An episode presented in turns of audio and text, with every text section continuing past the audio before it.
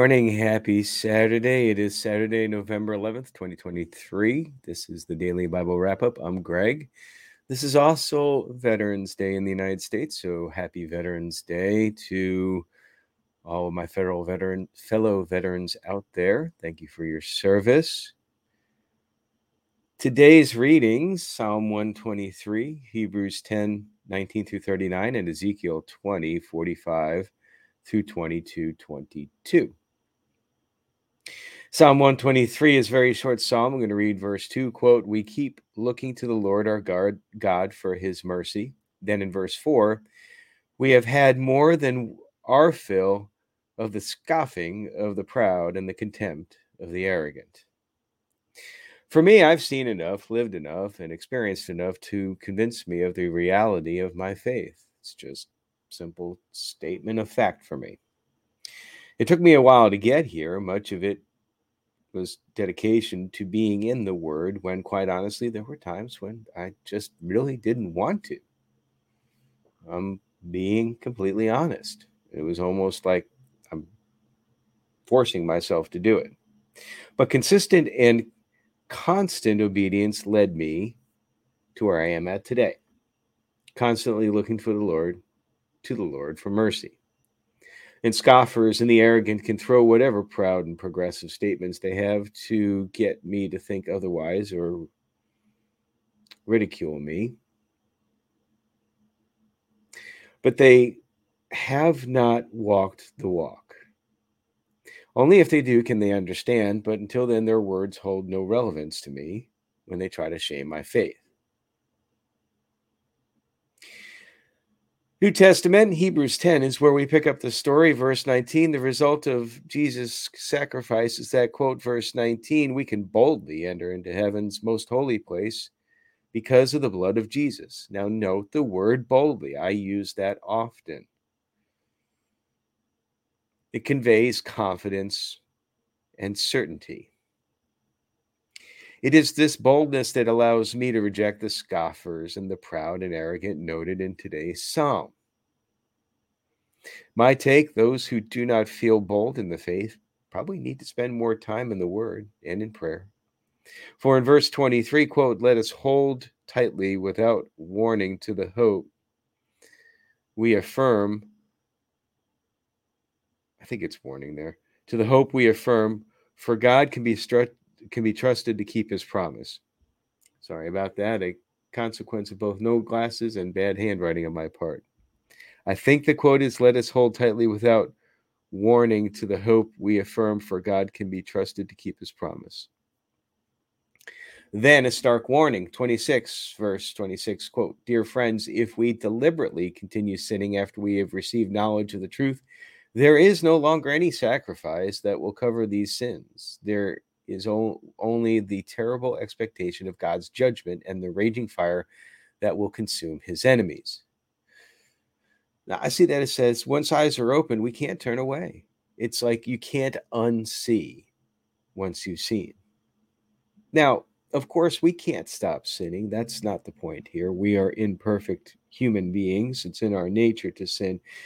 It's the deliberate sinning, the willful disobedience and rebelling against God that I believe we're talking about here.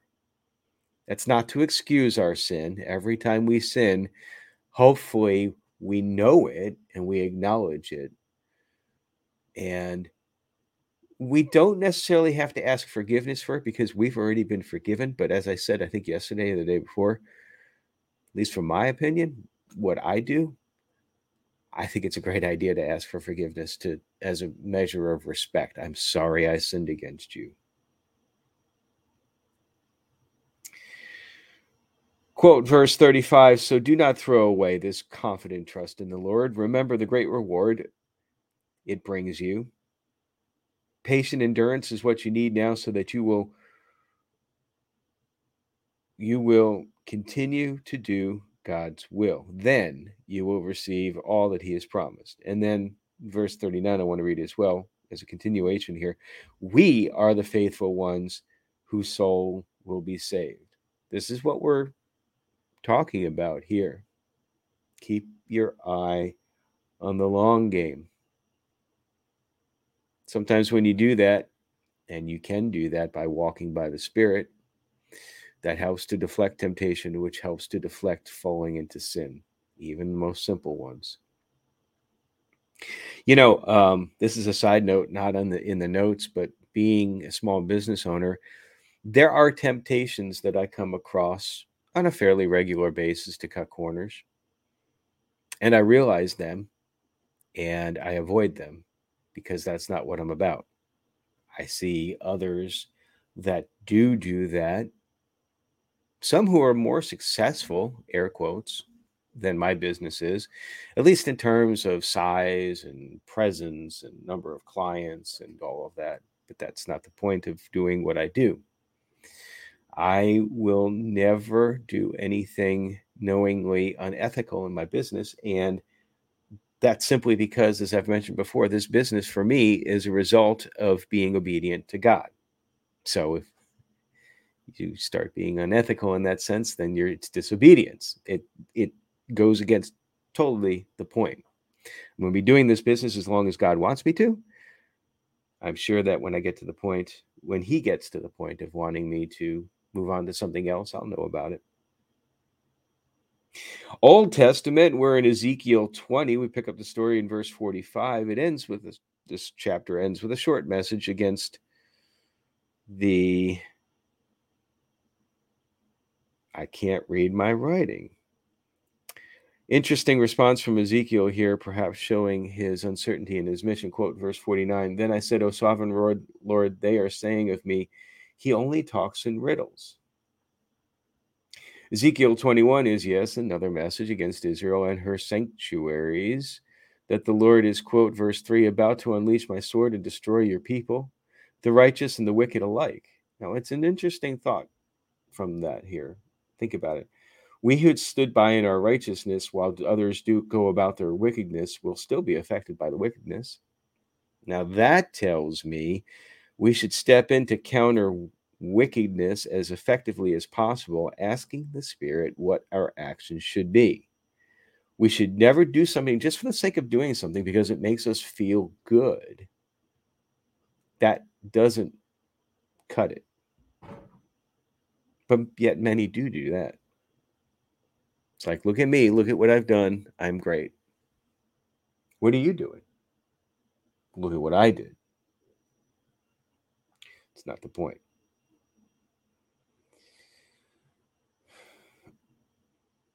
then another message follows for where, where there are two routes to for quote the sword of babylon's king to follow the king asks for omens of which road to take attack rabbah or jerusalem the king apparently chooses jerusalem whose people think that they are safe by treaty but the king will remind them of their rebellion then attack verse 23 is where that's from. Now, I think here God is using Babylon to discipline Israel. I'm referring to all of God's people here. And it seems that that's when, when I read Israel in Ezekiel, I'm reading Jerusalem and Samaria. Then a short message follows of destruction to the Ammonites. Just seems to be a little bit random in there, but that rounds out Ezekiel 21. Ezekiel 22 is another message. The Lord asks Ezekiel if Ezekiel is ready to judge Jerusalem. Now, why would Ezekiel's judgment matter? Hang on just a second.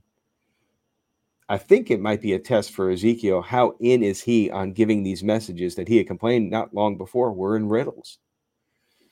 Again, being bold in the faith is necessary, not just being knowledgeable in the faith, not just doing what feels good to you, but being bold in the faith. That's the message I get from that, and that's the message that I convey to you. Again, I am not a biblical scholar. I am a Christ follower learning along the way, just like you. May or may not be on point with that, but that's the way that the Spirit led me today. We'll pick it up again tomorrow. Until then, my prayer is that you walk by the Spirit. Take care.